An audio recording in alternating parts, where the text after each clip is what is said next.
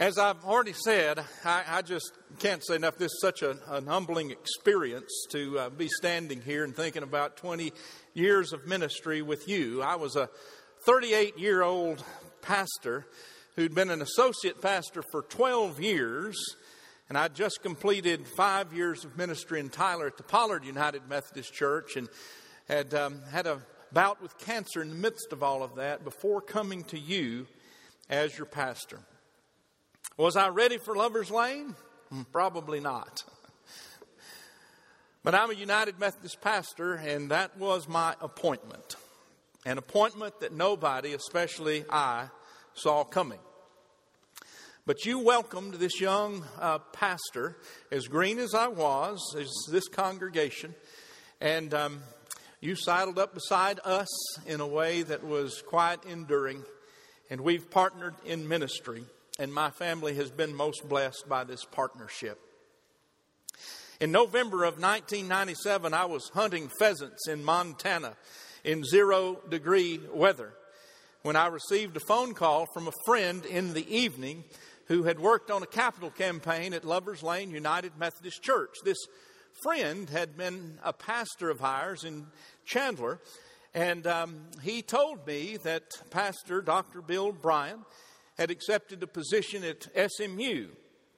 And Larry Sikora was his name. He said that he had mentioned my name to a couple of the leaders here at Lover's Lane. And I said, Well, that's nice, Larry. Thank you very much. And I hung up, and I literally didn't think about that phone call for um, six weeks until the phone rang one day, and it was Bishop Bill Oden from the North Texas Conference, whom I did not know. And uh, he started talking about this church, Lover's Lane. He said, Have you ever heard of Lover's Lane? I said, Well, I've heard of Lover's Lane. Do you know much about it? I said, I don't know anything hardly about it. I just know that they have a reputation for having a lot of singles and a lot of, a lot of alcoholics. That's all I knew. And um, then I'm going to give the Holy Spirit credit for leading that process that basically led to us saying yes to Lover's Lane and to Dallas. And my bishop in the Texas conference, Bishop Woody Hearn, uh, Bruce Hearn's father, um, he uh, said okay when I told him I'd made a choice, if I had a choice, to come on to the North Texas Conference and leave my home, the Texas Conference. And he said, Well, okay then, since you've made that choice, I'll appoint you on April Fool's Day. but ministry here um, could not have been better, and it hasn't always been easy. And truth, truth be known, I've wondered at times whether I was really up for the challenge, and you, you probably have too. But I've been involved in two capital campaigns in Tyler before coming here. And 13 months after coming here, this church had been involved in a visioning process that we called the Power of One Task Force. And all of the ministry that we saw ourselves doing for the next several years involved renovation of our facilities and the building new of facilities. And so another capital campaign was on my docket and we engaged in that capital campaign, which at that time was the largest capital campaign in Methodism, uh, about $14 million. It's long since been surpassed, but it was really through that capital campaign and the changes that happened in our ministry that I could see the blessings of God and the touches of God coming our way and ministry transforming here. And I simply cannot say, um, or, or can say, that Tammy and I could not think of a better place for our children, Zach and Emily, uh, to have come to faith and to be raised than here at Lover's Lane. Uh, Zachary, who's here today, was 12 years old, a budding adolescent when we came here. Emily was six, and she didn't have any front teeth. They're both married now to wonderful people our daughter in law, Emily, and our son in law, JB. And have I mentioned to you that I have a, a granddaughter now? Claire Marie is, uh, is also here, and Zach and Emily and Claire Marie are moving to Dallas in a few weeks, and we're very excited. We could not have imagined being in a more fulfilling place for ministry than to be here with you here at Lover's Lane. And so it's an honor today to again do, as I hope we do each and every Sunday and through the week in ministry, to proclaim what Jesus said about himself I am the light of the world. You know, Jesus never said ministry would be easy. It wasn't easy for him. And like all of these I am sayings that we have been addressing in this sermon series we've been calling I Am Yours, um, all of these I am sayings have a ministry context. And today, the I am saying about the light of the world has a context that we're all familiar with in the stories of Jesus. Jesus is confronted by scribes and Pharisees who come to him bringing a woman who has been caught in the act of adultery. And they said to him, Teacher, this woman was caught in the act of adultery. In the Bible, the law of Moses says that she should be stoned to death. What do you say? And as we remember the story, Jesus is scratching in the ground all the time that the Pharisees are bringing this um, situation to Jesus to make a decision on. And when Jesus straightens up, as the scripture says, and looks them in the eye, he said, The one who is among you who has no sin, you cast the first stone. And then one by one, as the story goes, those stones are dropped, and the scribes and the Pharisees go on their way, and Jesus turns to the woman and says, Has no one condemned you? And she said, No one, sir. And Jesus said, Neither do I condemn you. Go on your way. And from now on, do not sin again. So please turn with me to the eighth chapter of John's Gospel.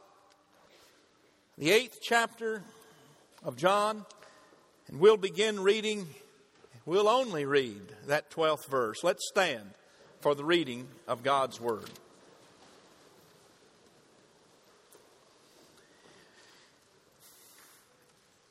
And Jesus spoke to them again, saying, I am the light of the world. Whoever follows me will never walk in darkness, but will have the light of life. This is the Word of God for the people of God. Thanks be to God. You may be seated.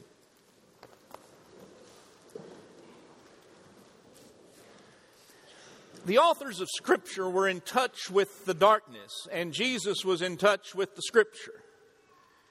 And so when Jesus uh, brings uh, this situation to its climax of basically saying to all who can hear, I am the light of the world.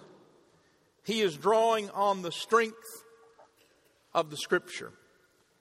From the prophet Isaiah, he no doubt remembered the people walking in darkness will see a great light. To those living in the land of darkness, a light has dawned. He no doubt also remembered the words of the psalmist when the psalmist said, The Lord is the light of my salvation. Whom shall I fear? The Lord is the stronghold of my life. Of whom shall I be afraid? He no doubt also could reflect on those statements of the disciples who followed him, who said about him, The light shines in the darkness, and the darkness shall not overcome it. So they knew that Jesus, as the light of the world, had, had come into this place in time for them, and yes, for us today in the risen Lord, to transform a world from darkness and despair to one into hope and joy. And I want to describe in the next few minutes that I have in this sermon a few little snapshots out of the 20 years together that I think we have been particularly effective in lifting up Jesus as the light of the world, overcoming the darkness, bringing salvation, and not being overcome. Now, the first reflection I'd like to share is on lifting up the light of Christ's grace and forgiveness. And I received a very special letter early on in my ministry here with you that for me says a lot about this church's commitment of lifting up that light of Christ, of grace and forgiveness. We had completed the building of our west side, and we were so excited about ministry. We'd started the Alpha course. And the Alpha course was going to usher us into small group ministry, and literally hundreds of people had taken the Alpha course when one day I received in the mail a letter from a stranger who said, Dear Pastor Stan, in October 1997, I began attending the Sunday morning worship services at Lover's Lane via WRR radio. Of course, back then, Bill Bryan was the pastor, and I must say I was disappointed when he announced his acceptance of the position at Perkins. I loved to hear him preach. I remained a listener through the lame ducks waiting on the big ducks sermon as we all anxiously awaited your arrival.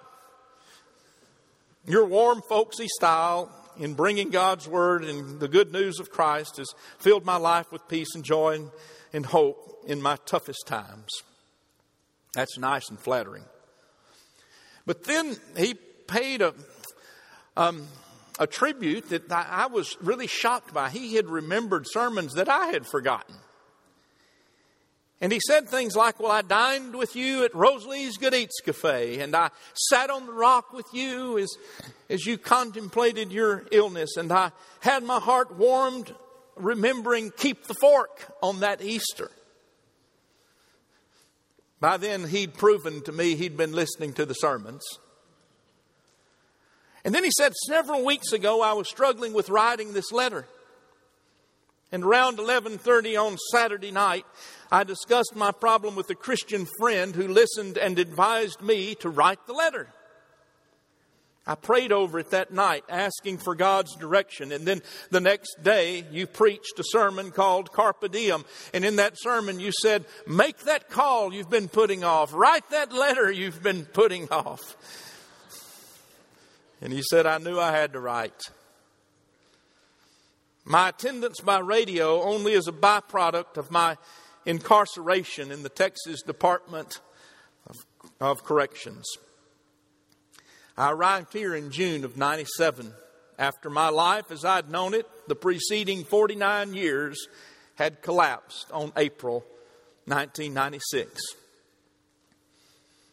I will leave here prayerfully on April 2002 he really didn't leave for six years later.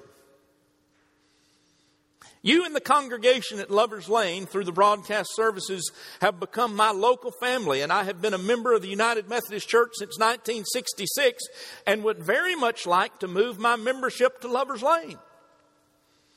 I am a real prayer war- warrior, and this decision has come after much time on my knees. Please advise me of what I must do to make this take place. Signed, Royce Hall. I went down to visit Royce Hall a few days later just to hear the rest of the story. And on that next Sunday,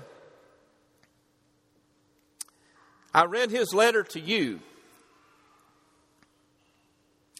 And then I said, Royce, I know you're listening today, and I want you to hear Lover's Lane affirm you as a member of this church.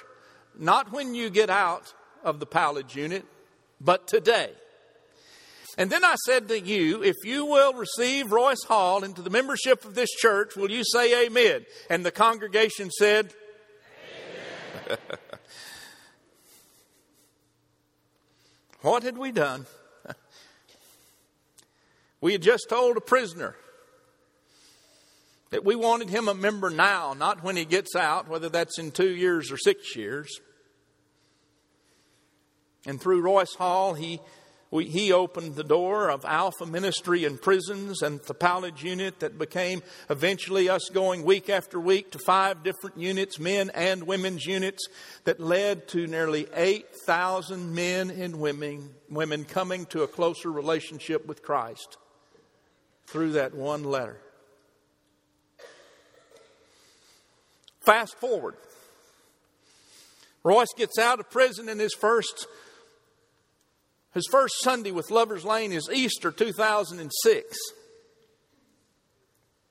That Easter Sunday, I knew Royce was coming, and I, I had told the congregation through those six years since that first letter many stories about Royce and what was going on in prison ministry. And, and now Royce was here for the first time. So I said, You know a lot about Royce Hall, but you've never met him. You've never seen him for the most part. So, Royce, would you stand up? And Royce was sitting right back here. And Royce stood up, and immediately this congregation broke into a long lasting ovation that brought tears to Royce's eyes and most of our eyes on Easter Sunday. A man and his wife were visiting that Sunday. They're here today. Bill Evans had been across the street in recovery in the groups, and he told me that he and Jan had decided that this was a Sunday they'd just walk across the street and check out this church that had provided the CSD. He and Jan shared in the pastor's beginnings class that they came simply to check it out. And when they saw this congregation's response of grace and forgiveness, they were taken aback and knew that this was the church for them. They saw the light of grace and forgiveness, and it moved them to be involved in this church. Jan became involved very heavily in prison ministry with the women that led to so many people being converted. Uh, Bill became involved very heavily with the leadership at the 12 step uh, ministry across the street. And we know not only 8,000 people in, uh, in, through prison ministry have come to a closer relationship with Christ, but literally tens of thousands of people have, have had their lives literally saved, they would say, by the recovery ministry across the street. When you think of this day, there were six groups or so back 20 years ago. There are 80 so or so now. There are 900 people dealing with addiction go across the street week after week. How many people dealing with recovery and their families and friends? That would involve tens of thousands of people through your ministry. Royce and Jan and Bill those names represent so many other names that I could name about so many other ministries that have literally been ministries that have been about grace and forgiveness that have changed the lives. And I've seen it. I've experienced it. And it's been a blessing. Jesus said, I am the light of the world, and we have lifted the light of God's forgiveness in Christ, His grace in Christ, and it has been a blessing. Now, you've heard me say in the years that I've been here that churches should be driven by vision and driven by mission. That's what the Power of One Task Force was about years ago and repeated over and over again. And then we decided on a mission statement of loving all people into relationship with Jesus Christ. Now, I want to tell you that when we decided on that mission of loving all people into relationship with Christ, things didn't become easier. To some degree, they became a little more complicated. What I have learned is that When you say that you are going to love all people into relationship with Jesus Christ, then you better be ready for all the people that Christ is going to send you. Amen? Or, or then you're going to have to alter your mission statement and qualify the all. We've all learned together. And since adopting the mission statement and putting up signs like no perfect people allowed, remember that sermon series? Some of them didn't like it. But a lot of people came because they fit that description. I'm not perfect. I must be welcome there. And the Want to Know Why campaign that literally changed this church's, uh, church into a multicultural, very diverse congregation. And the waters of baptism here that we have seen accentuated in our shepherd's garden, where nearly 65 to 70 people a year, 65% or 70% of our new members a year come by profession of faith in baptism. So the waters of baptism here at Lover's Lane have been warm and they've been welcoming. We baptize those into that loving and accepting relationship that is Jesus Christ, the light of the world. For just as we uplift the light of the world in Jesus as, as, as um, grace and forgiveness, we also know that grace and forgiveness, the light of the world, is about love and acceptance. And so is our mission, and so is our vision. I received a letter from a woman back several months ago who's in stage three breast cancer at the time. And she wrote me this email that brought me to tears. She said, A little over a year, I paced back and forth in the parking lot of this church, arguing with God about going in. I do that sometimes. I had been devastated by my church home almost 15 years prior. I wasn't ready. I've always loved God, but I wasn't ready for the people in the church. And that day I gave it to God and I trusted Him. And in the last year, I have been met with nothing but love and acceptance. Even my children who never wanted to go to church have attended services with Veronica and me. I have known that our church and our congregation as a whole are trying amazing and set aside from so many. I have been the recipient of so many blessings there inside our walls, but also outside our church walls.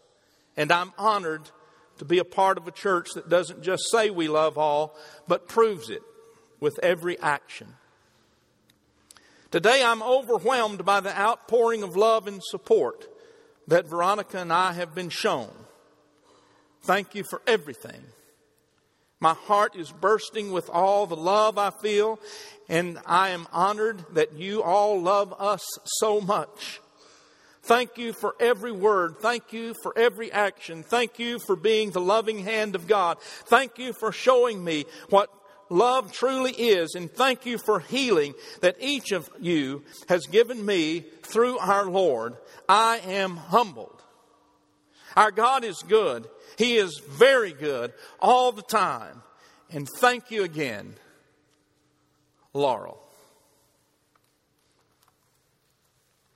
You know, issues, social issues, political issues confronting our society today and even the church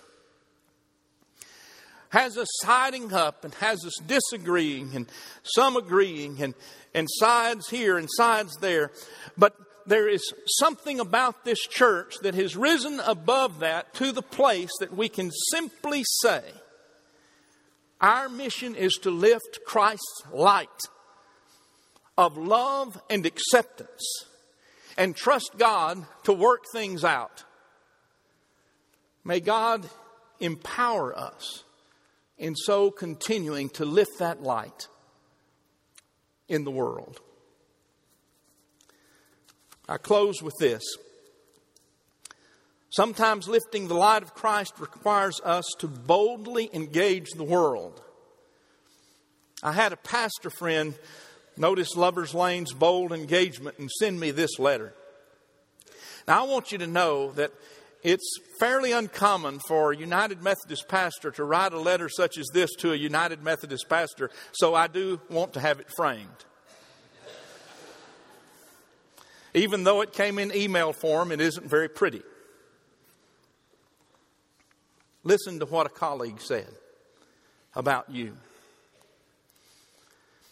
While most North Texas churches ignored the request from North Texas students to support their efforts yesterday, this is about Parkland.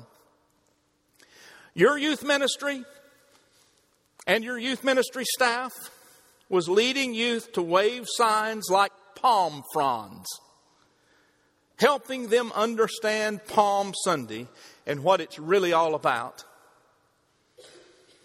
While some churches were posting pictures with the Easter bunny, Lover's Lane was raising money for Feed My Starving Children. While churches were giving out chocolate to their kids, you were throwing an Easter party for hundreds of homeless Rainbow Day kids who are the least of these.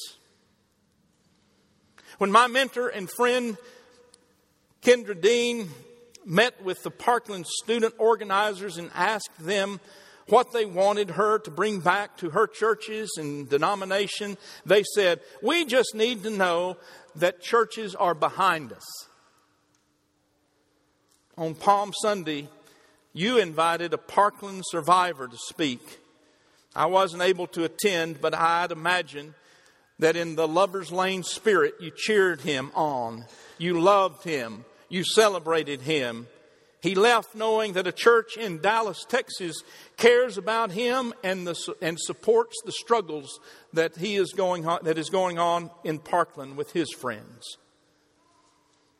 There are a lot of big churches in Dallas, he writes, with a lot of resources. I wish I saw more engaging their city, engaging justice, and boldly making a difference like y'all do. Thank you for your leadership, friend. And may God bless Lover's Lane. You know,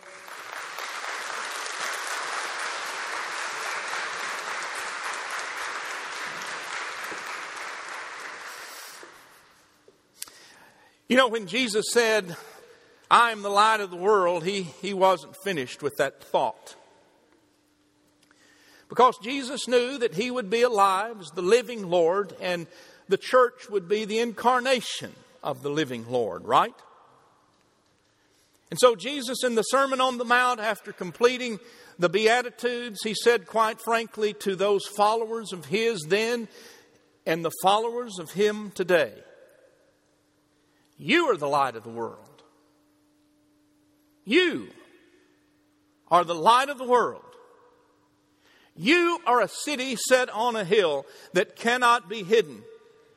Neither do people light candles and put them under a bushel, but on a candlestick for all the world to see. Let your light so shine before others, so that they may see your good works and glorify your Father who is in heaven.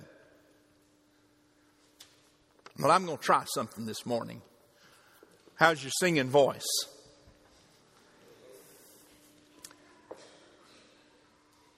You just follow along when you start catching it, okay? Walk in the light, beautiful light. Come where His love and His mercy are bright shine all around us by day and by night. Jesus, the light of the world. That wasn't bad, but you need more practice. Walk in the light, beautiful light. Come where his, mer- when his mercy are bright shine all around us by day and by night. Jesus, the light of the world. One more time. Walk in the light, beautiful light. Come where his love and his mercy are bright. Shine all around us by day and by night. Jesus, the light of the world. Amen.